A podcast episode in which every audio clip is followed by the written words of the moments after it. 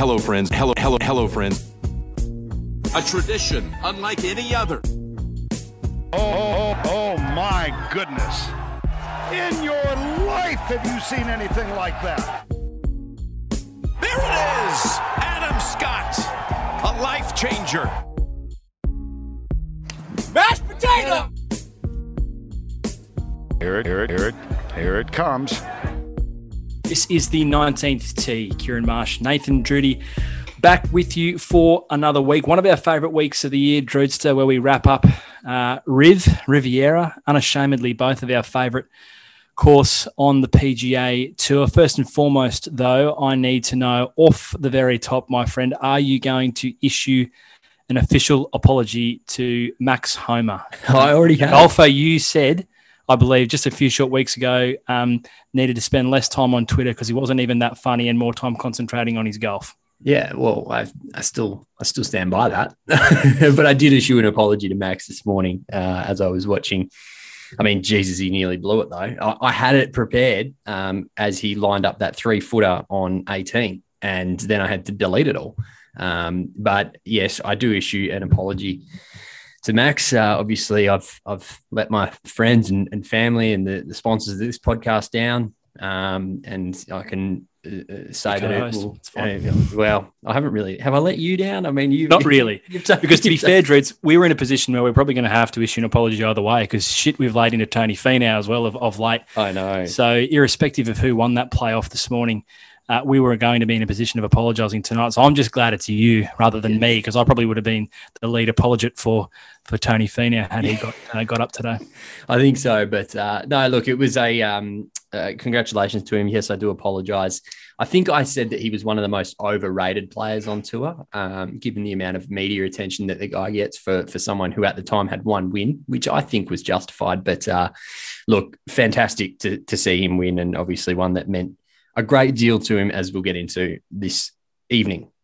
That and plenty more. But before we do, Druids, as is tradition, we crack open a beer and toast. Max Homa's victory at the Riv, thanks to our friends at Gage Roads Brewing Company, WA's premier independent brewery for more than 15 years, named after the strip of ocean that separates Rottnest and Freo. A strip of ocean, my friend, that you are quite familiar with uh, this was. past weekend with the the traditional Rottnest swim. You weren't uh, swimming, thank goodness, because no. you'd probably still be going. Yep. Uh, you were paddling. How, how how's the body pulled up from uh, from the time on the kayak? Look, um, it was I was a little sore yesterday, but managed to get to the range just to, to loosen the muscles out. But it was uh, yeah, it was quite a phenomenal day Saturday. I um, I'm sure um, for those familiar with the Rotto swim or who had some connection to it this year will know that the conditions were absolutely dreadful. Um, my girlfriend and her three best mates were doing it. Um, they got 17 or 16.8 kilometers of the way before the race was called off, 16.8 kilometers of a 19.7 kilometer swim. Um, they were devastated. Uh, understandably, it was uh, I was on the kayak. Um, you know, I wasn't the one swimming the race, but a phenomenal effort um, from from those four girls to to get that far. Um, and it was uh, a heartbreaking day to see them all so distraught as they were pulled from the water. But um, I'm sure they'll be back out there next year in hopefully better conditions because they were dreadful on Saturday, Marshy. Dreadful. That's all I've read in the last couple of days, and and that uh, that that patch of water can be treacherous at the best of times on a clear day, let alone uh, in in trying conditions. So I can only imagine what you faced and what Ames and the girls face. I'm sure uh, you, Ames, uh, the other three girls, and probably everyone else involved in the swim uh, sunk a couple of Gage Roads afterwards. You bet, you bet we did on the boat on the way back. Uh, absolutely, after after everything that we went through. What beer have you got in your hand today? Have you gone on the pipe dreams again? I haven't actually. I've well uh, look, you know, we we've just about wrapped up the West Coast swing of the PGA Tour, and I was feeling a little fruity. The summer ale, the single fin, I've gone with this week. I've gone the pipe dream, so we've switched things up. I mean, I just feel, I just feel like Max Homa would be a big lager guy. Don't know why. Just get that vibe. Yeah, from everything I've seen, read, watched, and listened to, does love a cold beer. Mm. Does Max? I'm sure he's had plenty. Who doesn't? The last five or six hours. Uh, we will get to to his victory in just a moment, Drew. It's a couple of issues of housekeeping right at the very top. Yeah, absolutely. We thought we'd throw this at the front. Uh, of course, the usual social uh, plug for us. If you could go and give us a follow, and obviously on your your podcast services, give us a rate and a subscribe and a review. Thank you to everyone who has done it. I've seen a heap come through in the last few weeks, which has been amazing. Um, and of course, we still have the shirts uh, available, um, and the caps are not far away. And we have a very good list of caps uh, or people who have uh, pre-ordered caps. If you'd like to join that list and avoid disappointment, please send us a message on Instagram or Facebook or however you'd like to get in contact with us. But there aren't many of the hats left. We do have some shirts left, which is exciting. So um, get those in. Get those orders in. We've seen a few uh, posted out and people sharing the love on social, which has been great. Well, Drewster, into it. Speaking of uh, messages on social uh, media, we do have a bunch of questions as well to Yeah. work our way through uh, this evening. Ironically, none about our winner, uh, to, to my knowledge. Awful lot one. about the man he beat in the playoff. Oh, we, got do have one about Max. Yeah. Why don't we Oh, lead off with the one about Max? We got a couple. All right, let's start here. Um, Ramdog eighty three is Max is Max the people's champ? Uh it's it's hard to argue because well no I I would suggest no if you want to nominate one people's champ I would suggest that the manner in which um, the golf world collectively turned on and tuned in to Jordan Spieth at uh, at Phoenix would suggest that if there's one person collectively that that the golf community pulls for to win it would be Jordan, but I would say that Max has um, every man appeal. He, to your point, he's incredibly popular across social media. Spends an awful lot of his time there. He, uh, I think, was a regular um, on a number of uh, very popular golf podcasts. Not this one yet, um, but in terms of those who've pioneered the way on golf podcasts, I speak, of course, of the likes of the No Laying Up guys, uh, Fried Egg and Andy Johnson. You know, a number of appearances on those before building his own podcast with Shane Bacon. So very accessible, uh, very relatable, and I think a lot of people see themselves in Max. So from that sense, yes, the people's champion, and, and I think an incredibly popular winner today, Druids. Yeah, I, I I I agree with you. I think he's was immensely popular. I mean, it was it, it was hard. I mean, I know we're going to get into a, into a, in a little bit, but um, I I, w- I was disappointed with the way that it finished. I was disappointed with Finau losing, and I would have been equally disappointed with Homa losing. Like Mm. I, it, it was a really tough position, I think, for golf fans to be in today. Uh, I mean, I know how much this tournament meant to Max Homa, so that I was probably maybe 52% Homa, 48% Finau.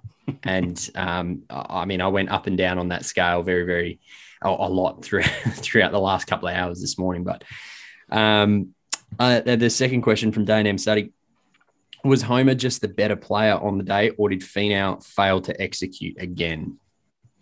I so uh, I'm glad we kind of got to this early because we've spoken a lot about Tony Finau's uh, propensity to be the bridesmaid and never the bride. Yeah. Um, you know, he adds again uh, to the list of top 10 finishes, uh, which is incredible now. The stat, and I'm just pulling it up that I found uh, earlier today. But when you look at his run now since the beginning of the 2017 season, 37 it is now top 10 finishes. Uh, the next closest, Ben An, was 16. I mean, Tony's seen plenty of final round uh, blowouts where he's been in a position to win and hasn't gone on to do so. You couldn't possibly uh, accuse him of that today. I think today equaled that 64, equaled his lowest Sunday round on the PGA Tour in his career.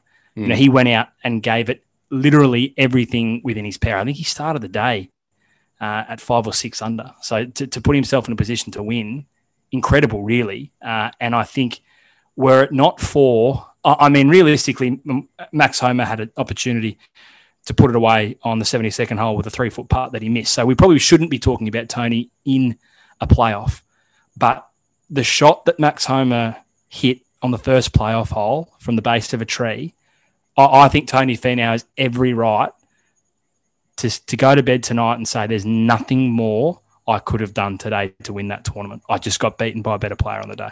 Yeah, I, I think that's right. I mean, there- there's part of me that sits here and goes, "Well, Tony should have, Tony should have capitalized when that um, ball was up against the tree, no doubt." Um, I mean, if there was a, um, if you could see the the you know the percentage of who was going to win, I reckon after Homa's shot ended up against the tree, it would have been in the 90s for Finau to to finish it up on 10 there.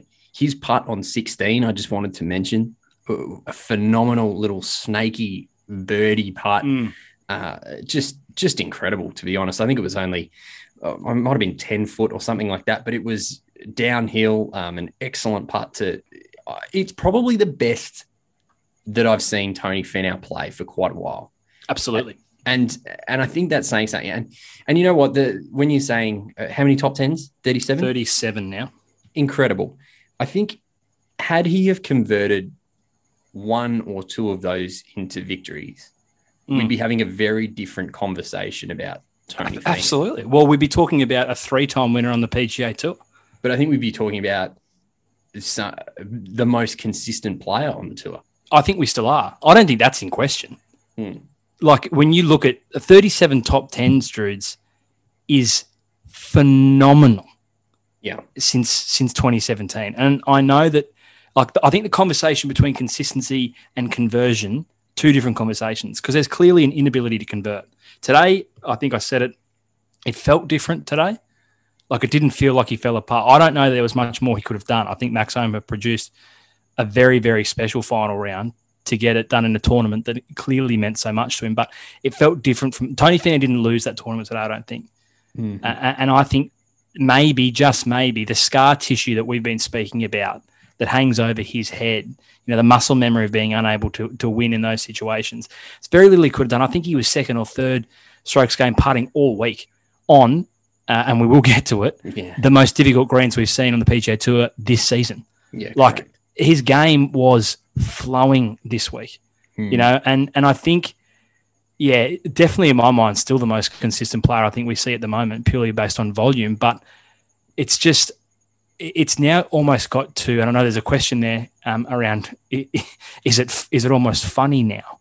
Like Hmm. it's, I, I saw another stat which is quite remarkable. 116 different players have won on the PGA Tour since Tony Finau's win at Puerto Rico in 2016.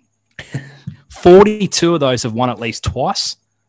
Dustin Johnson, in that time alone, has 15 wins, including two majors. Mm. Like, this is a guy who continues to be there and thereabouts. 37 times he's been within the top 10 of a victory since his last one and just can't get it done. But again, today, I don't know what it was. Like maybe, just maybe, he's turned a corner. He's too nice. That's the thing. Coming from Utah, Salt Lake City, Mormons, you know, just too nice, too nice a guy. I mean, that question that you allude to is from Figgy Small. Do we feel bad for Finau? Is it just getting funny now? Like, uh, it is getting funny. Like, it's just absurd. Like that he can be so ultra consistent and then uh, just not get over the line, not find like it by pure volume. He should have won. He should have won three or four times Mm. by now. Um, uh, and I just think I don't know if there's. I feel like this could be a really um, interesting point in Tony Finau's. Well, maybe not his career, but particularly mm. this season, particularly his next couple of years. If he takes this from here and and doesn't have permanent scar tissue from falling short again, because I think he's now one and three in playoffs. If he can take the positives out of today and go on with a bit of a run, there's no reason that he can't win. He, he he's an exceptional driver of the ball. He has all the attributes of of a of a winner. Like there is no part of his game that you sit there. He he's 23rd in shots gained off the tee. This is for the for the season. 23rd in shots gained off the tee, 10th in shots gained approach the green, 36th in shots gained around the green, 82nd in sh- uh, shots gained putting, fifth shots gained tee to green, and sixth shots gained total. Like that is those numbers should equate to a winner. Mm. I Well, I mean, know. I actually, I actually think, Drews, it's the inverse of Figgy Small's question. I, I thought it was funny, and now I feel sorry for him.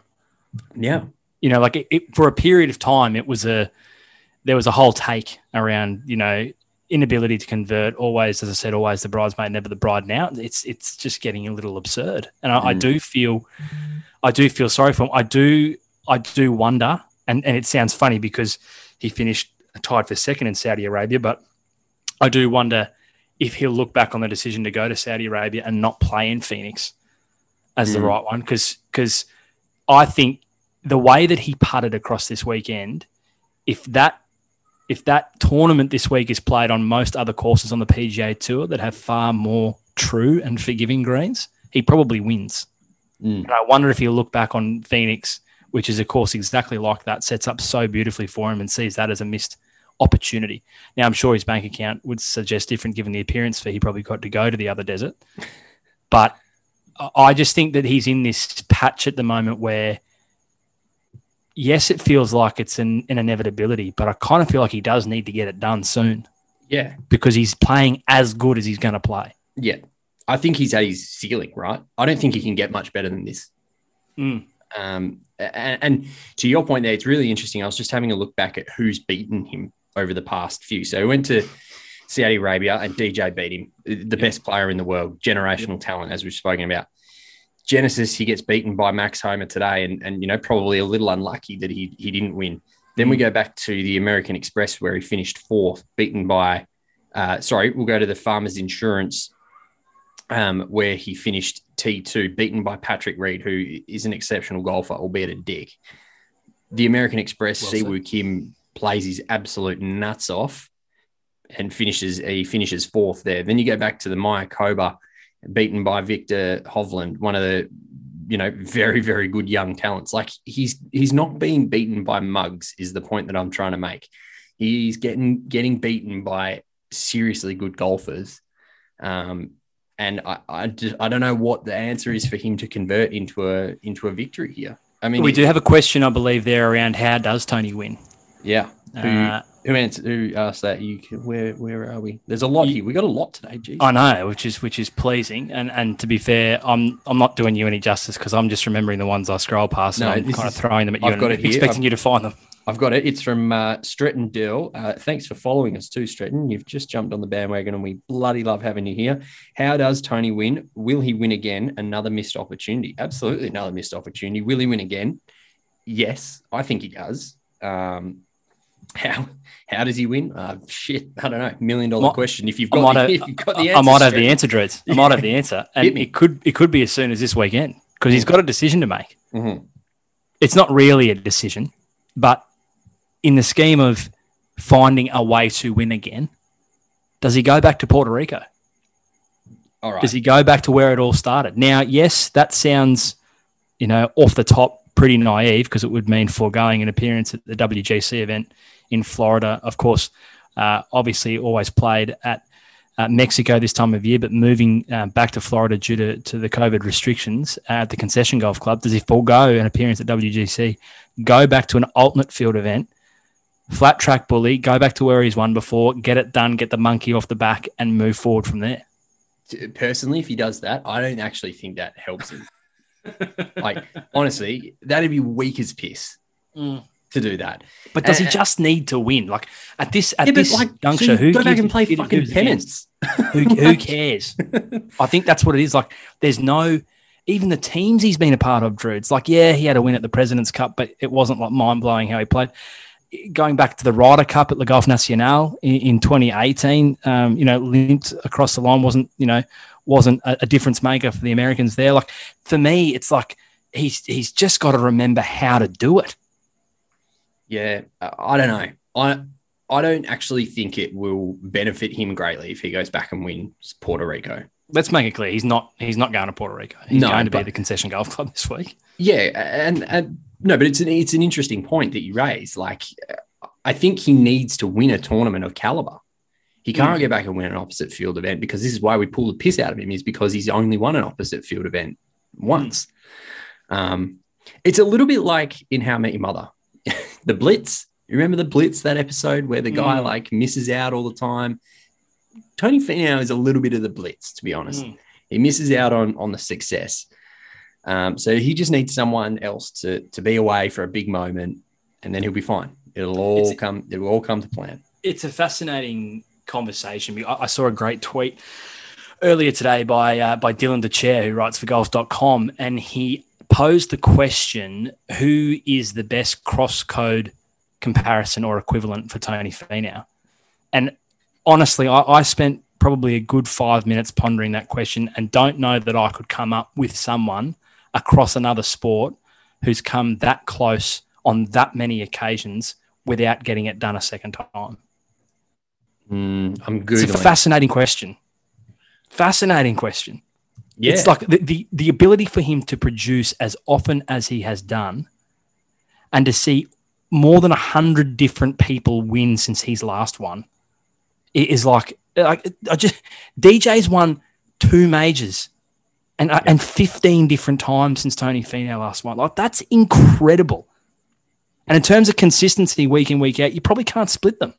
Like DJ is the generational talent. He's the world number one. He is the better player. But on volume and on, on performance, take out the wins. Tony consistently performs as well as DJ, just without getting it done. Uh, It's Yeah. it's so hard to wrap your head around his inability to convert. yeah. I, I'm not really sure. Maybe Kade Simpson. He played in 2018. He was up to 194 losses, which was um, to become the losingest player in AFL history. Play I don't know, but he didn't. He didn't really kind of get close to having any sort of success. But No. no, it's it, it's fascinating, and and you know what? I think it says a lot about the golfing world Mm. that you know we've opened this podcast with 15 minutes on Tony Finau, and he didn't even win the fucking tournament. Yeah. Like I, I I think, I- I think in many ways, Tony Finau has a bit of the people's champ about him. I was literally just about to say the same thing. When he wins, it will be as popular a win as you've seen for some time. I completely agree because I think I think people really like him. Like What's You know, not to like? yeah, he he's a lovely he's a lovely guy, and maybe he just needs a bit of killer instinct about him to get it done. But like he he seems like a ripping fella. He Mm. seems like the sort of bloke that you know goes out for lunch every day in the office and always asks, going down to IGA, mate, would anyone like anything? He seems while like that out. sort of fella. Yeah, would you like a coffee while I'm out? And you know what? He wouldn't even ask you about paying. You know, Nah. he would Nah. just he'd just do it every day.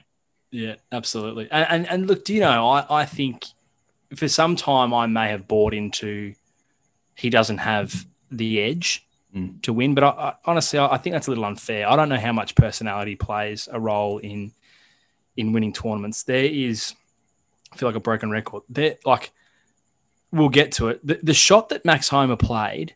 Let's go to Homa. Have you got anything else on? Well, I was just about to ask: Have we have we got any other questions on Tony before we move off Tony? No. Well, I think we can neatly put it, by. other than to say, the only thing I like I've said a couple of times now, there's nothing more he could have done. The only thing I will say is that he missed two very similar putts. He had an opportunity to birdie his 72nd hole, and then an opportunity, um, you know, to to keep himself in the playoff in the second hole. Two very similar putts that he probably should have Yeah. nailed. You know, given he was second or third strokes gained putting for the week, two putts within 10 foot, two looks at it. I think one of those really should have dropped. And that's probably about where I could fault him this week. Mhm. But in He a saying really that, read too from Max Homa on didn't 14. he? Like Yeah. that's yeah, that that that's that's disappointing to not convert after after seeing the line that, that Tough Homa part. took. But in saying that, Druids, I mean the shot that Max Homa played, his second shot, and, and props to the tour. We don't often say that. Props to the tour for taking the first playoff hole to 10. That was inspired because it would have been easy to go back up 18, I think. If they didn't, I, I, I it would have been an uproar. But taking it to 10, brilliant. It's And- uh, what's your take on ten? Just quickly, what's your take on ten? Like, I like I, it. I actually reckon it's the best hole on tour. It's uh, it's it's honestly like I think obviously um, you saw a bit of it across the weekend since they made the changes and the percentage of people who lay up as opposed to go for the green. It's a great um, you know great risk reward. We've said that a couple of times in the last few weeks. This is a great risk reward hole, Mm. and I loved the stones on Max Homa to step up and, and rip it on the Yeah, first playoff hole. I reckon like Finau put that pressure on him though. Absolutely, he, he hit it to a very good spot. absolutely. Like he, he he hit it to a really good angle. I think he had some sprinkler heads in the way that might have been a, a very interesting spot. But then, like for for Finau to step up and hit that shot and go, I'm going to put the pressure on you straight away.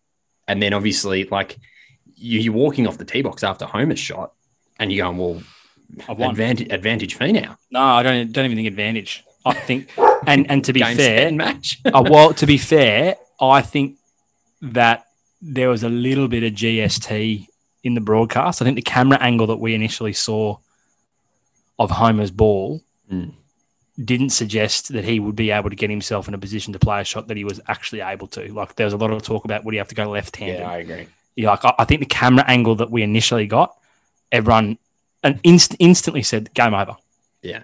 Because what, what he's going to have to do, you thought, was he's going to have to pitch out sideways and then really get up and down. Yeah. Yep. And so when he got up there, and everyone was like, "Oh, I mean, still an incredibly difficult shot to One kind of best close off the club face on a wedge and, and bump and run it up against greens that were on fire over Yeah. the weekend. Incredible shot, but honestly, like Homa's ball off the tee, that's uh, I I think a lot of people had put it in the bag for Tony Fina.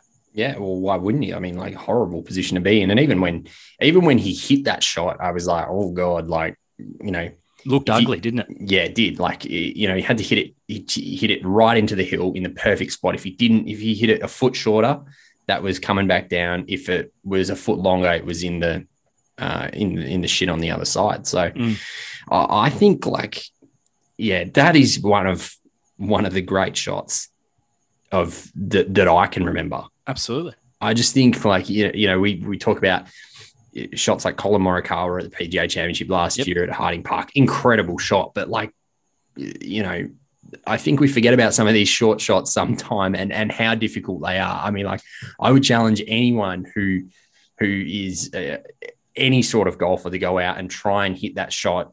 You're going to have the tree in your face. You're going to be worried about snapping your club against a tree to get up there, turn your wrists over on the ball and pitch it in the perfect spot and roll it to 10 feet or whatever it was. Absolutely incredible. Made more impressive by the fact it's never, ever a shot he would practice. Mm. Like a lot of the shots that we marvel at are shots guys spend hours on the range perfecting. Yeah. And yet they spend, you know, maybe 30% of their time practicing unusual shots. Mm. How often do you reckon tour pros are going with a bucket of balls up against the, the base of a tree? Yeah, I wouldn't have thought often. So to have that within him, there's no muscle memory, there's no recall, there's no oh I've played this shot plenty of times. It's it's instinct. It's pull a club, pick, you know, a five cent piece on that hill. I've got to hit. Mm. It was, uh, I I think, a perfect demonstration about why the top 0.0001% are pros in this game. Oh, A hundred percent, a hundred percent.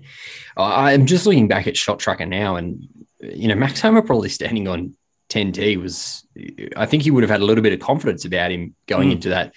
On the first uh, round one, he went in a similar position to where he was today, not up against a tree, but in the rough, and, and ended up getting up and down. Round two, he makes a he makes a bogey after finding himself on the right hand side. Round three, he makes a a really good birdie after ending up in the sand, and round four, similar position uh, makes a, a fantastic birdie. So he would have stepped up with a level of confidence. But I think that pressure from Finau from his his tee shot, uh, you know, sort of forced the unforced error. If that, Correct. if, if you can excuse my oxymoron there. Yeah, I, I, I mean, it was incredibly impressive, and then to step up and and and nail his tee shot on 14, which was the second playoff hole, um, and put himself in a position uh, to put to place a bit of pressure back on Mm. on, on Tony Finau, uh, which ultimately, you know, Finau put his in the in the greenside bunker and and gave himself an incredibly difficult up and down to keep himself in it. So, I, I think that that stretch, you know, Max rightfully would have been a bit disappointed coming off 18 and the 72nd hole in his tournament. I mean, Yeah. piped his drive in difficult conditions, kept it low and it rolled out, like beautifully executed drive, and then absolutely pinched his wedge in. Like to put that within three foot in the conditions, to hold on that green, uh, you know, he, he put himself in a position to win the tournament on on on the 72nd hole and and unbelievably missed a three foot putt. But I think goes to show that you can't take anything for granted at Riviera. Um, You know, and I, I think to overcome that disappointment, I, I don't think that can be underestimated. The disappointment of knowing that you had, we're not talking about a 10 foot putt, we're talking about a three footer. That's what you had in front of you to close out the tournament, and you missed it, and you put yourself up against, uh, you know, one of the best five, 10 players in the world in a playoff. To overcome that immediately and produce a shot like his second on, on 10, the first playoff hole, unbelievable. Yeah, excellent. I, you know that that part could have really derailed his absolutely his day. Um, but yeah, I, I, don't know. When he hit that shot, I was kind of like, oh, well, this is game over. As I said, I, I had my apology ready to go for him, but he, I don't know, he kind of just got up there and do and did what I do a lot, and that's just mm. like, oh, I got three foot. I'm just gonna, I'll just bang this straight into the center, and missed. And then you end up with four foot coming back and you nail it. Like it was it, there was a, a bit of uh, a bit of me in that part but it was um, a very very interesting to see him just bounce back and and obviously um, particularly after his his tee shot on uh, on the first playoff hole was um, he, he made a obviously incredible shot. And then I mean I mean going back to Finau on on the second playoff hole I thought that was pretty disappointing. Um, I mean didn't didn't play a great uh, shot out of the bunker, and then mm. obviously had a pretty slippery putt. I mean, he he he barred that hole every single day, um, all four rounds. So yeah, I don't I don't know if he changed anything or if he just made a bad swing, but didn't really put himself in a good good spot, obviously in the bunker, and then didn't didn't have a great um, didn't have a great bunker shot either, which obviously didn't help. I don't know if it's indicative of of what we think let me rephrase that. I don't know if it's more indicative of our opinion of Max Homa or indicative of how he played today, but of the contenders, I mean, we'll get to Sam Burns, who played about 65 unbelievable holes of golf and unfortunately fell away. Of the contenders that were sitting, uh, Sam Burns took a two shot lead into the final round. So, of that group that was sitting behind him, I don't necessarily know that I would have picked Max Homa in the top three no. to make the jump up. I saw two things today um, that made me re, you know, in hindsight, reconsider why. Like, why wasn't I looking at him to hit 66 today and close out? Unbelievable, Drudes. But this stat here, it was a bogey-free 66. Like a lot of a lot of players were hitting, you know, um, high to mid 60s with pretty crazy scorecards. Couple of eagles, birdies, couple of bogeys. Max was a bogey-free 66 today. Only the third player in the last three decades to win a PGA Tour event at Riviera with a bogey-free final round. He joined Steve Elkington in '95 and Bubba in mm. 2014. Bogey-free on a Sunday at Riv, incredible effort. And then, if you look at his run on the West Coast, he's an LA native, and and you could see in that that post round interview with Amanda Balionis how much it meant to him to win at Riviera, a tournament that he grew up going to, a tournament that inspired his love for golf, a tournament where he fell in love with Tiger Woods and he became his inspiration and what it meant to him to close out in front of his friends and family. But more broadly, his West Coast swing, you look at it the last couple of years Farmers Insurance Open, uh, 2020 T9, 2021 T18, Waste Management Phoenix, 2020 T6, 2021 T42, Pebble Beach, 2020 T14, this year T7 the Genesis last year T5 and he wins. Loves a West Coast swing. So keep that in mind when we fast forward 12 months and we probably most likely forget about Max Homa again when he's back on these West Coast tournaments. It shouldn't really have come of much surprise that he emerged from the pack today. So what you're telling me is he can only win at home. Flat track bully. flat track bully. Well, I mean, if you can consider uh, the river flat track. No, absolutely not. But uh, no, that's a very interesting point. I mean, uh, clearly, I think uh, everyone would be a little more comfortable when they're at home playing in their their hometown city. Uh, I think where did Max Homa go to school? Was it UCLA or Cal? I can't remember. I think it might have been UCLA, man. I think. Yeah, yep. Uh, no, UC Berkeley. So I went to Cal. Um, obviously, of course, rich boy. Obviously, rich boy. been to I've been to UC Berkeley, and let me tell you, there is some cash. dollars. Bit of Johnny Cash. Um, wasn't it nice? Just while we're on it, uh, mm. I hmm. spoke about that post interview. He he has this this uh, I, I, suppose what, what's the word I'm after? He has well his aura and his personality is that of of a laid back jovial joker, doesn't mind taking the piss out of people on social media. Mm. Like Johnny come lately, pretty pretty life is life is casual and calm kind of guy.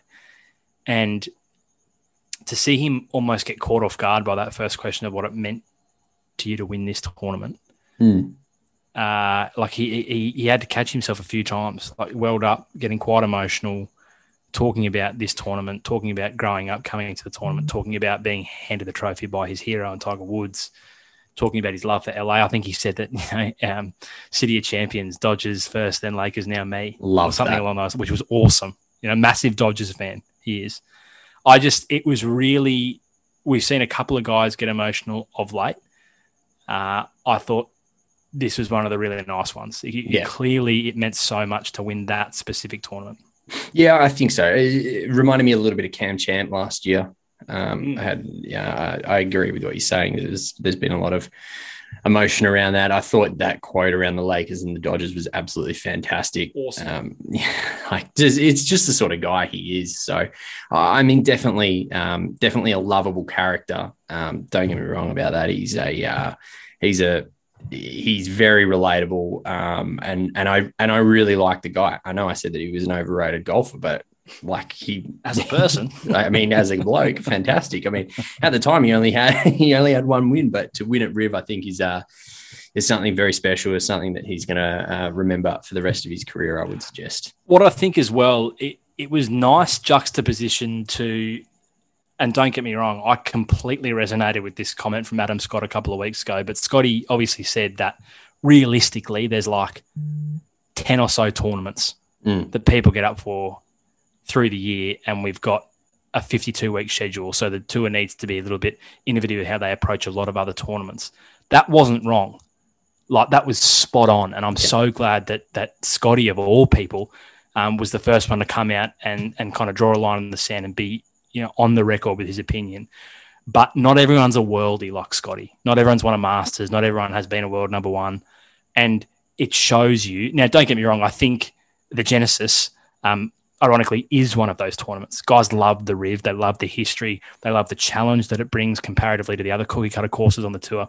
But it just shows you that for guys like Max Homa, who I believe jumps into the top 50 in the world for the first time off the back of this victory, it shows you that on any given Sunday, pardon the the pun, it, means something to someone. Mm. That all Yep. of these tournaments matter pending your situation. Yeah, one hundred percent. It's uh well elevated event, three year exemption now. Uh, I think particularly this West Coast swing, there are some tournaments that people get up for more than more than most, and um, Riv is absolutely one of them, no doubt. That's probably all I have on Max. Yes, same. I just want to make a broad sweeping statement about the top ten. Please. Fantastic mix of people on this top ten, like just Homa, Finau, Burns. Cam Smith, obviously T4. Jon Rahm finished T5. I Mm. didn't even know he was playing. Viktor Hovland T5. Matty Fitzpatrick um, just couldn't get it done for me this week. Your boy, Matty Fitz, was, was threatening. He was. Uh, speaking of threatening, Francesco Molinari. Jesus. T8. It's like his third or fourth top 10 since the beginning of the year. I'm telling you, this is his. This is his plan. It's all been a Clark- ruse, Drudes. It's all I been a ruse. Smoke and mirrors from Francesco. Wyndham Clark, good Oregon boy. Uh, Matt Jones, another Aussie, two Aussies in the top 10, and then DJ in at T8 as well. Like just a fantastic mix of of people um, in there. And I mean, Sam Burns, is that the next one you want to got some notes on? Yeah, tough. Hmm. Like incredibly tough because, as I said, probably 64, 65 unbelievable holes of golf for such a young guy. Like, this is a relatively unproven guy on the tour, and he held it together through until about 12 today. Yeah. So from 12 onwards, he goes bogey, par, bogey, bogey, uh, par, birdie, par. Yeah. And that re- like those three bogeys in the last six or so holes cost him the tournament. Yeah. But I, I don't like I don't want to understate what rarefied air he would have found himself in because to go wire to wire would have been on honestly it would have been quite unbelievable. Uh, Mm. There's there's a quote here: fourth player under 25 to lead a PGA Tour event by five plus shots through 30, 36 holes in the last 15 years.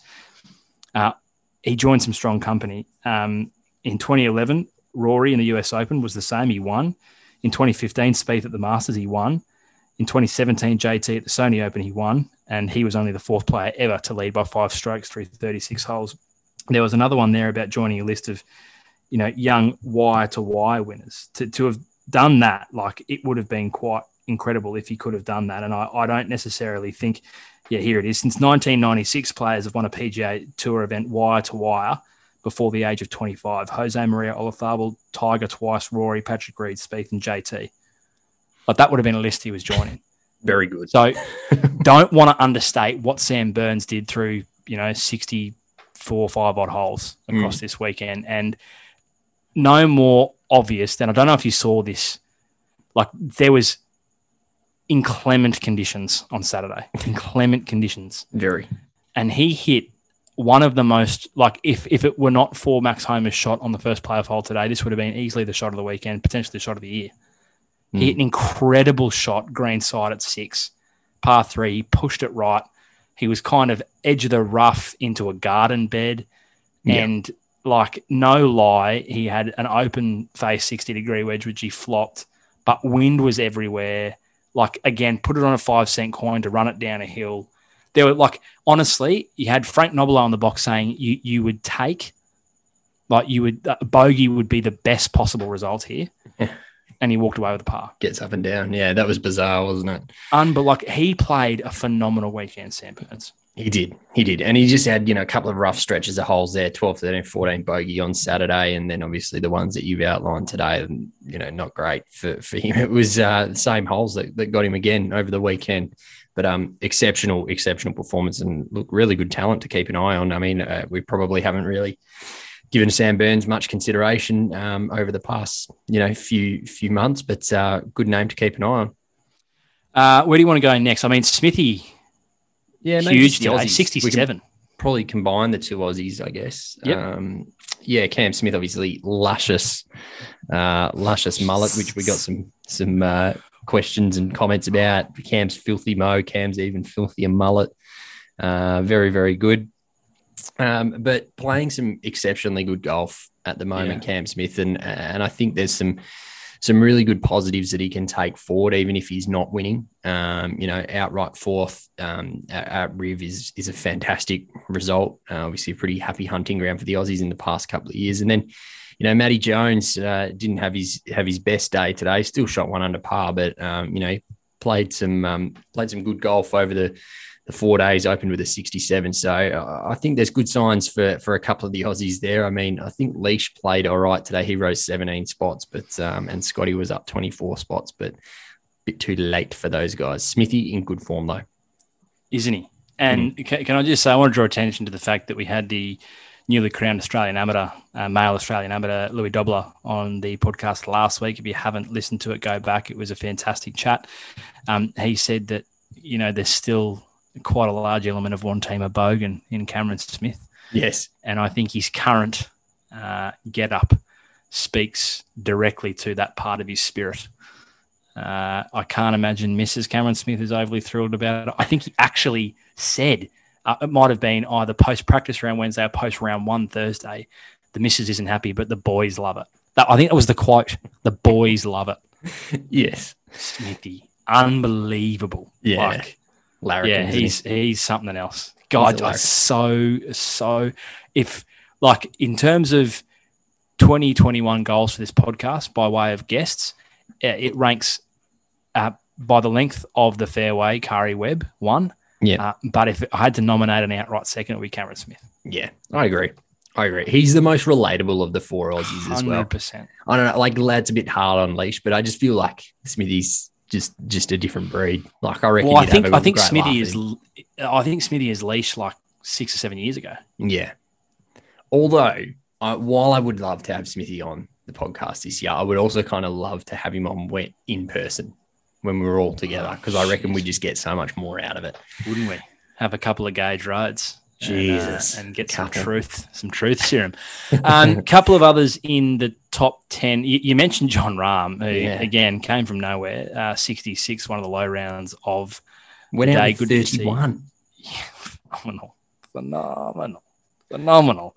He's, yeah, I mean, he, we haven't really spoken much about him in, in the last few weeks because he's kind of been really nowhere. I, I'm, I'm genuinely curious to watch his run, you know, over the next, say, four weeks because we've obviously got concession this week. We've got another WGC in a few weeks. and I think we're only about seven weeks away from the Masters, Mm. which we both um, nominated him for last year. We think you know Augusta National. I'm is a standing course with it. That sets up very well for Jon Rahm. I think even more so in April when it's usually played as opposed to in the fall as it was. So yeah, I think I think it'll be genuinely interesting to watch Jon Rahm in the next couple of weeks over a few WGCs to see how he goes against the best, you know, 70 odd players in the world. Yeah, I I agree. I think he's he's just trending in the right direction, just Mm. sneakily. Like we've we've talked ad nauseum about DJ and how good he's been, but he in his last eight starts, uh, Jon Rahm at the US Open, so that was his uh, eighth start, was T23, then T17 at the CJ, T2 at Zozo, then went three consecutive T7s at the Masters, the Sentry, and the Farmers Insurance, T13 at Waste Management, and T5 at the Genesis. Like he's in phenomenal form. We're talking about Tony Finau playing and finishing in the top 10. I mean, Jesus, when you've got six, uh, five of your last six tournaments in the top 10, that is that is some rare form. So he, I think uh, you get your little black book out and you'd put, you'd definitely put Jon Rahm in there for a victory sometime soon. Um, I mean, he'll probably go and miss the cut now because it seems to what happened every time we pump someone up on this podcast. But um, he's 26. Like that, I, I often forget that about Jon. He looks Rahm. 36. He does, doesn't he? But that, like, and this is the thing, you know, like he, he could well be doing what DJ's doing in five years' time. Like he, he's got the talent there. So it'll be it's fascinating to watch Jon Rahm's story. I find him one of the most intriguing players on the tour. Absolutely. Uh, yeah, I think he's, yeah, he's at his best. He mixes it with the best three or four golfers in the world. It's Yeah. just finding his best, and it's about keeping that temper under control. But yeah, he's, uh, yeah, incredible. I, I'm really keen to watch him. Um, given how he finished here, watch him in the next couple of weeks. Um, you mentioned Dustin Johnson. I just want to. I mean, you, you said he's in the, the top eight. Uh, sorry, top ten. I think that might be one of the most disappointing T8s of his career, um, which is weird to say. And I think it's just indicative of what we now expect from him. Um, today was one over, I believe. Yeah.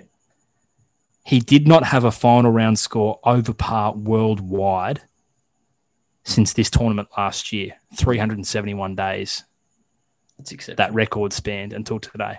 It's exceptional. That goes to show you what, what sort of level he's been playing at in the last year. Um, like he, I think I spoke about that group of contenders and not necessarily looking at Max Homa as genuine out of that group. He was the one. Mm. And to see him kind of limp out the back door with one over today was surprising as much as it was disappointing. Yeah. I mean, look, ultimately, I don't think this one's going to weigh too heavily on him, but um, Don't give two shits. but uh, yeah, he's um, he's still playing in good form, DJ. I mean, geez, like it's funny, isn't it? I think this, and this is going to be the danger that we we get to with with someone like DJ when they're playing in such elite form. Is what's the floor now for DJ? Yeah. Like, at what point are we disappointed? You know, we just say like, oh, it's a disappointing T8 for him. It's like it's still a top That's 10 at, at an elevated event with the 70 or the 100 and whatever 140 best players in the world. Like it's yeah, it's it's pretty phenomenal. Um, I just think we uh, we're probably going to be pretty harsh on DJ in the coming years. Oh, I think so. We should, though. We hold him to a higher standard, um, True. a- a- as we'd expect. Uh, any others that jump out at you? I've got a couple more, but I'm Yep. conscious that I've probably driven a few of the last couple. So, so take me where you want to go. Uh, I just wanted to mention Jordan Spieth again. I know we didn't. Yep. Um, we didn't do a wrap up pod last week. We did Um, not. So I think, yeah, just uh, I mean, it's it's exciting to see him playing some good golf. Uh, obviously, we know that he loves uh, Pebble Beach, so played very very well there. Um, I think maybe struggled a little bit on Saturday. Obviously, two over and then one under today, but uh, sorry, then even today. Um, but yeah, he. I think there's there's there's definitely positive signs there for for Jordan Spieth at the moment. Um, I mean, I'd reserve judgment on whether he's back or not. Um, I- I'd say probably more so not than than than he is, but um, he he's playing some good golf and there's some positive signs there. So I am very interested to watch his progression as we start to get into some quite difficult golf clubs. Uh, when we get um, down to, to Florida, there, I mean, we go to to Bay Hill and, and TPC Sawgrass and PGA National, uh, very very difficult uh, courses. But then the flip side of that is we go to Texas, and we know that he loves playing in Texas, so uh, could could be uh, an interesting little period for Jordan Spieth. 73 71 Saturday, Sunday, disappointing. Um, No, no, no, no way of avoiding that. What I will say, and, and you said it's encouraging to see signs, and you'll say you reserve judgment on whether he is actually officially back. Um, last time he was in the top 10 entering the weekend three weeks on the trot on the PGA Tour was April of 2015. So Yeah. that's a stat that he's knocked over this week, uh, as of this weekend. It's a good So- check, good good point, uh, good uh, marker, I guess. Absolutely. I mean, Yeah. that's that's casting your mind back to when he was at his peak, not like on the way up. That was him at his very best. Yeah, correct. So, really good point in terms of keep an eye on him in the next four to five weeks across some difficult golf courses. But there's form there that says maybe, just maybe, um, we're stringing together because that's been the thing, right? Like we've seen two to three whole bursts of brilliance Mhm. for the last 12 months, but it's Yeah. been the other holes and the chasm, the Grand Canyon like chasm between his best and worst golf that's been the problem. Three weeks in a row now, he's he's been in that top 10 entering a weekend, which he hasn't done for six years. So Yeah. that's that's a good sign. I completely agree. I think it's going to be um, a very, very interesting watch uh, for for for Jordan, um, and I'm sure that you'll be doing it very, very closely. Closer than most. The only other one that I did want to mention, I mean, I Yes. haven't scrolled that far down just yet, but uh, Rickie Fowler up 16 spots Yep. today with a four under 67, moves up uh, one spot to 65th. I mean, time is rapidly running out for him Yeah. to to get into the Masters, but T20 is better, but he, he needs some T2s. Uh, yeah, yeah, he needs some wins. That's what he bloody Yeah. needs. So Correct. it'd be very, very interesting to see his form uh, as we get into some tough golf courses as Yes. well. And that was probably the main ones for me at the moment. Okay, I had a couple of quick ones. Yeah. Uh, Brooks T38 the week after winning. Mm, odd. Mm, um, Saturday 77. Yeah. So six Ugly. over. Ugly. Ugh, it's not great. He finished uh, two under today, which isn't too bad. But yeah, interesting. We were lauding him. Um, uh, sorry, not the week after he won, two weeks ago at uh, at Phoenix. We were lauding him the way he finished there. We, we said that the old um, chest beating Brooks was was back. Mm. It's a little disconcerting. Another name I want to pick out, Drudes, uh, Collin Morikawa. Mhm. T43 dropped 21 spots today with two over on Sunday. Just want to kind of look at what he's been doing of late because, you know, when he won the PGA and did so in, in emphatic fashion, we were, I don't want to say getting carried away, but we were pretty bullish about his future. We were pretty bullish about where he might go, and we're pretty bullish about him comparatively to the others in his graduating class, i.e., Viktor Hovland, Matthew Wolff. Yes. Um, so this year, or this season, I should say, missed the cut at the US Open, missed the cut at the Shriners, T12 at the CJ, and then T50, T44 at the Masters, T7 at Sentry, T7 again the week after in Hawaii, and he's had a couple of weeks off before coming back and being T43 at the Genesis. well, it's literally all down to his putter. His putting sucks. Mm. Like that's just as simple as it is. Like I'm just trying to load up the page here as the internet comes in. I would be surprised if he is in positive strokes. I reckon it's big time negative.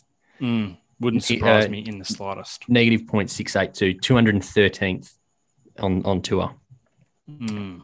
Not unsurprising. And then everything else is so good. Shots gained, approach the green, third, 1.123. Shots gained, approach the green. Exceptional. So you're doing all the work, Collin. You're just letting yourself down on the on the green. So exceptional talent, and he'll bounce back, no doubt. But uh, take your point. as I said, I just think it's interesting when we compare um, to someone we said that we thought after the PGA he'd probably set himself apart from in, in Viktor Hovland, who finished T5 this week. Mhm. So across that same stretch, T13, at the US Open, where Collin Morikawa uh, missed the cut. T12 at the CJ, T47 at the Zozo, T15 Houston Open, won the Mayakoba for his second PGA Tour victory. T31 in Hawaii at the Sentry. T2 at the Farmers Insurance, T5 today at the Genesis. Mm. Interesting one to Mm. watch, I think, Absolutely. at the moment. Uh, some names to miss the cut. Yes, please. Um, Abe Answer was two over. Bryson was two over, had a 75 opening round and then Mm. had a 69 the next day. Um, Hideki, I mean, that's probably all to do with his putter. Dylan Frittelli, Gary Woodland continues to miss cuts. Bubba Watson. Um, and then the the really the one that just stands out, well, the two that stand out like dogs Barlinis, uh, Rory McIlroy at seven Yeah. over with a 73 and a 76, and Justin Thomas, who finished fifth or fourth last because uh, Stra- uh, Tyler Strafaci uh, withdrew and he's an amateur. Mm. Finishing fourth last was JT at eight over with a 77 and a 73. Very strange. Um, I mean, very, very, yeah, very strange considering we were talking about how Rory seems a bit of a different man at the moment. But um, yes, that goes to show how much uh, we know about this game. And one more for me, Drudes, uh, that I wanted to make mention of before we move off the, the field. Um, also missed the cut up by four shots. Uh, not in the same orbit as some of the players we're talking about. Maybe the best story across the weekend, and that's Willie Mack the third, Mhm. um, yes. who entered the tournament on the Charlie Sifford Memorial exemption, uh, given annually to a minority golfer and named after the first African American to play on the PGA Tour. Uh, Willie Mack is a 65 time winner on the mini tour, a career mini tour player, um, but one that has l- literally done the hardest of yards in golf, lived out of his car and drove around the country to mini tour events, a car that he quite literally ran into the ground. It blew up on him as it died on the side of a road in between tournaments. Um, he's played at both the Farmers and here um, at uh, at the Genesis, and of course comes after Kamaiu Johnson was in the field also at uh, Pebble last week. So um, not nearly enough representation of minority golfers on the PGA Tour, but good to see some stories popping up in the last couple of weeks, and hopefully it's a path forward to seeing um, you know them represented uh, far more uh, across tournaments. There has been maybe even a suggestion of a minority exemption at every PGA Tour event, uh, which I wouldn't at all be opposed to, Drudes. No, fantastic story too. Uh, really, really good story to do a bit of research on if you've got the time to go and uh, just jump on and have a bit of a Google and, and read it for yourself. Um, a wonderful story for, for Willie Mack. If you read one story, read Ryan Lavner's uh, fantastic profile piece Yes. on, on Willie Mack. If, if you're going to go and do the Google, uh, Google Willie Mack the third, Ryan Lavner, and that is that is the piece to read. Um, Drudes, there isn't too much more in terms of more broadly around the world. We're going to come home and mention a few brief things, but do we want to spend a couple of minutes um, speaking about our favourite course on the PGA Tour? Yeah, I just thought that it was exceptional. Mm. Like, it, uh, I know we got a we got a comment here on Instagram um, that's from Ramdog that said, "Will we see Firma Greens anywhere else other than Augusta and the Open?" I think the answer to that is no, and it was fantastic to see. Yep. Uh, uh, players struggle in many ways. I know that the elements obviously were were against them on Saturday, um, Mm. hence why things were suspended. But just a phenomenal, phenomenal golf course. Um, I mean, you look at it, you can't really pick out weak holes. I mean, 10 obviously gets a lot of love, but six is fantastic. Four is fantastic. There's, there are some uh, special, special golf holes at Riviera. Um, and I think uh, I actually probably felt like this is a course uh, in my, so I, while I love Riviera, I feel like this is one of the tournaments where I missed the fans, which is quite Yeah. weird. Where given that I I probably look forward to coming to this more than any other, um, aside from the Open uh, and and uh, the Masters.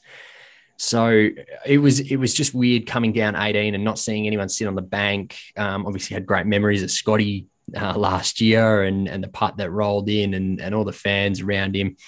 It, it's just a fantastic golf course. They set it up very very well. Um, I think it's uh, it puts a very big nail in the coffin of having to um, lengthen golf courses to put more bunkers in. Um, it's just a beautifully designed golf course that still tests uh, players. Um, you know, I mean, Bryson missed the cut and he's the longest hitter on tour. So I don't think I think this is pop.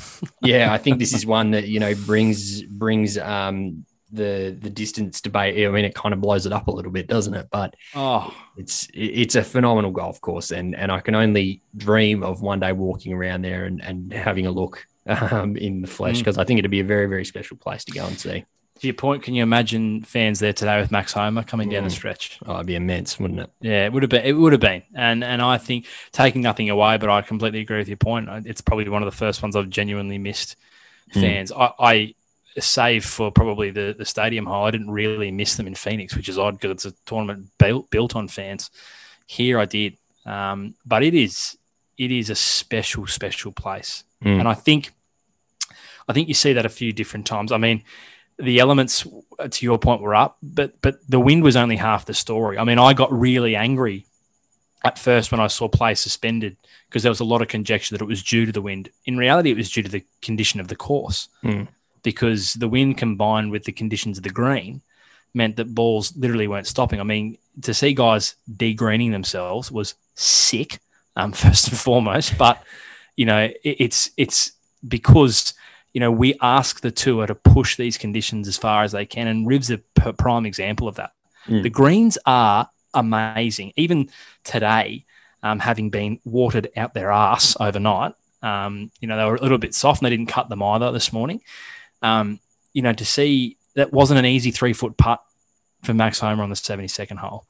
Um, there was a, I think it was Thursday or Friday, the putt from Jon Rahm earlier in the week that that turned at a right angle back mm. down the hill. Like the complexities in the greens at Riv is is phenomenal. Uh, I saw a great tweet earlier today that any aspiring course designer should should spend prerequisite amount of time at Riviera mm-hmm. because it's not long, the rough isn't overgrown, and it continues to be one of the best challenges on the tour.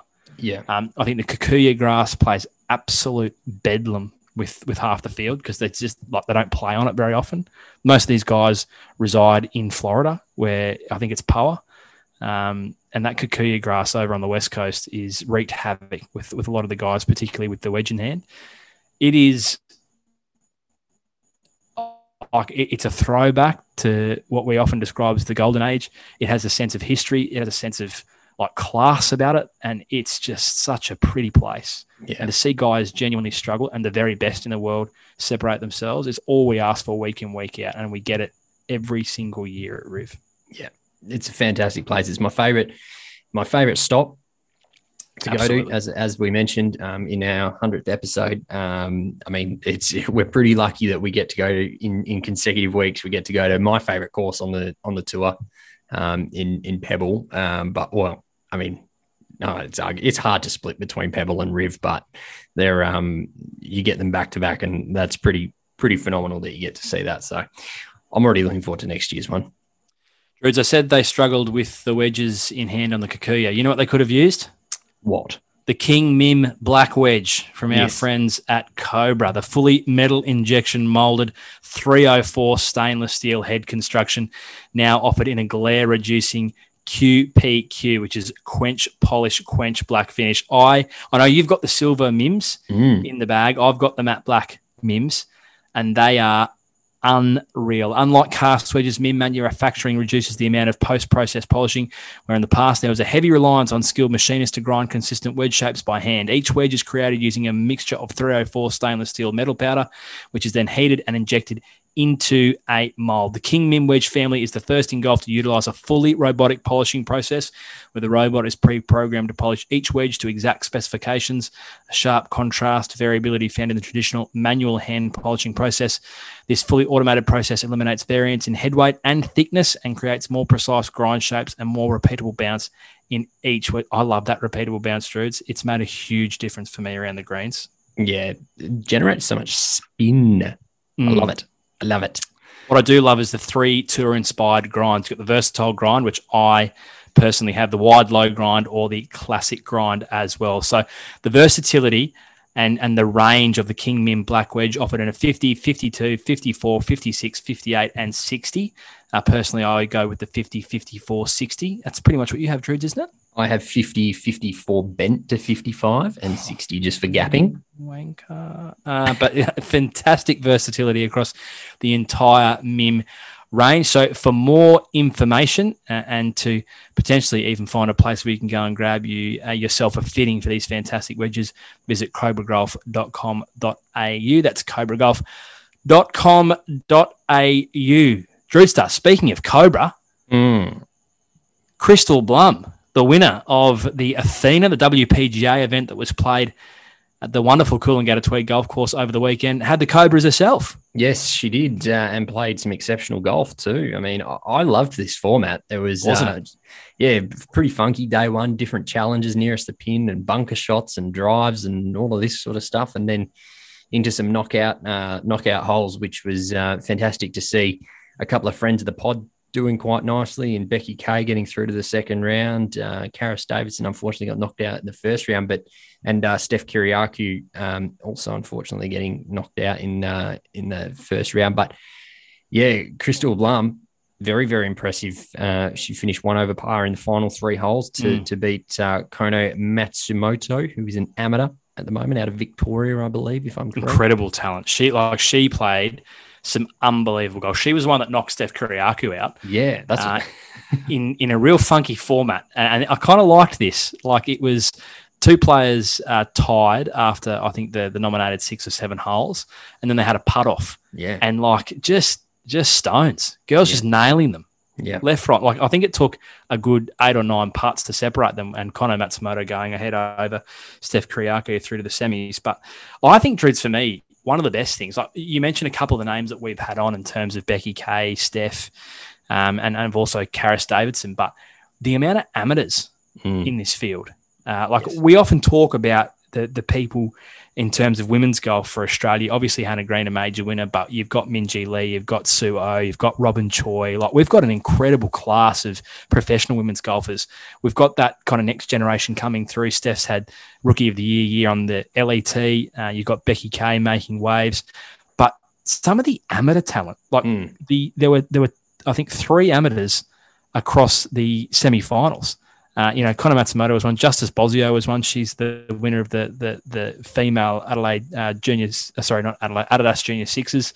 Uh, most recently, like yeah, and the Capera Bowl as well. Like the amateur female talent was phenomenal at what was a, a really really cool format and exciting event over the weekend.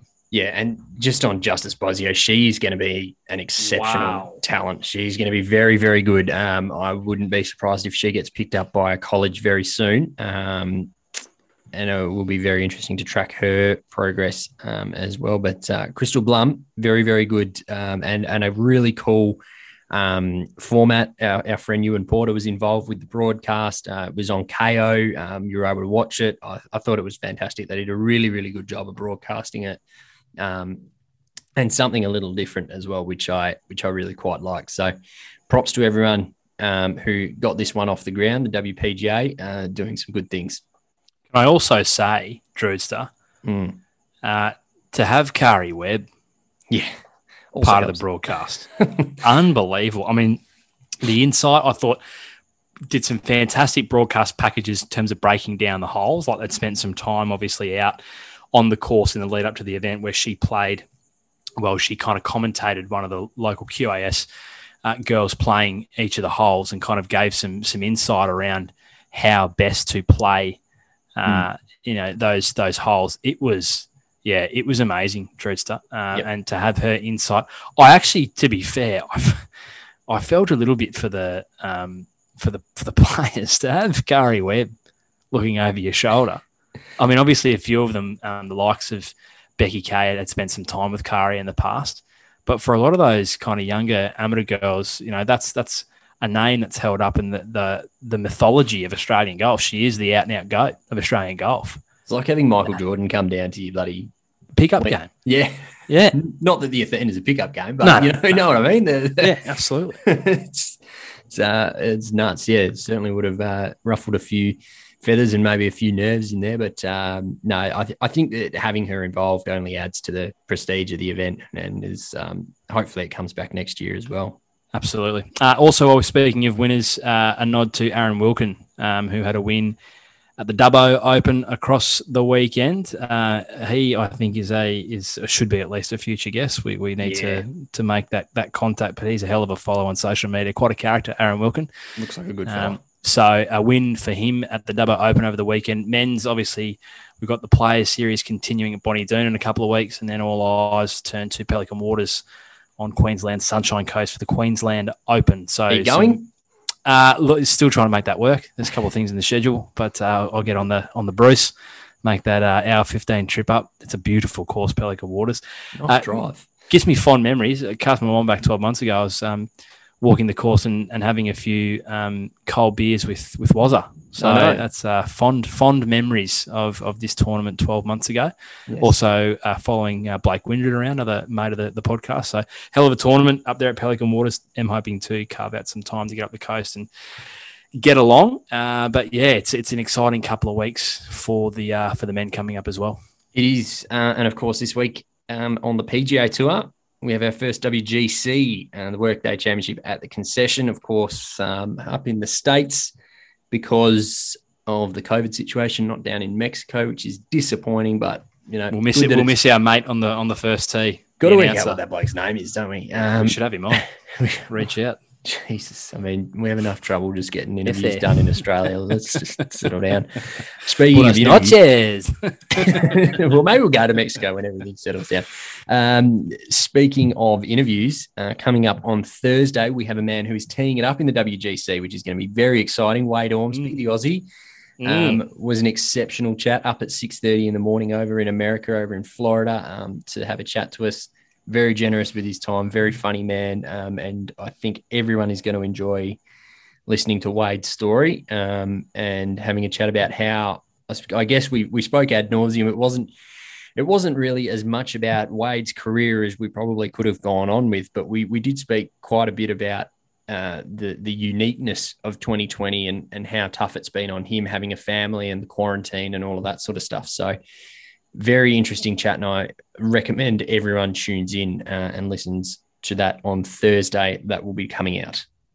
Looking forward to it. He was he was generous with his time too because he got up and made sure we um, we we had some time with him before he had a lesson. Yes, so it was good of him to and geez, he took us gave us a bit of insight about some of the courses he's been playing and places he's been spending his time over there in Florida, the epicenter of the golf universe. Yeah. Exceptional. So yes very entertaining. Look forward to uh, look forward to not just playing that for the listeners, but also seeing how Wade progresses across the weekend with a few other Aussies in the field as well. Correct. Very much looking forward to that tournament. All right, Drewster, that'll probably do us. That will. Outstanding, my friend. Look forward to wrapping up the WGC uh, next week and still some exciting names post Wade Ormsby to come as well. Uh, if you haven't had a listen back to the last few, Louis Dobbelaar, Ewan Porter over two parts, outstanding.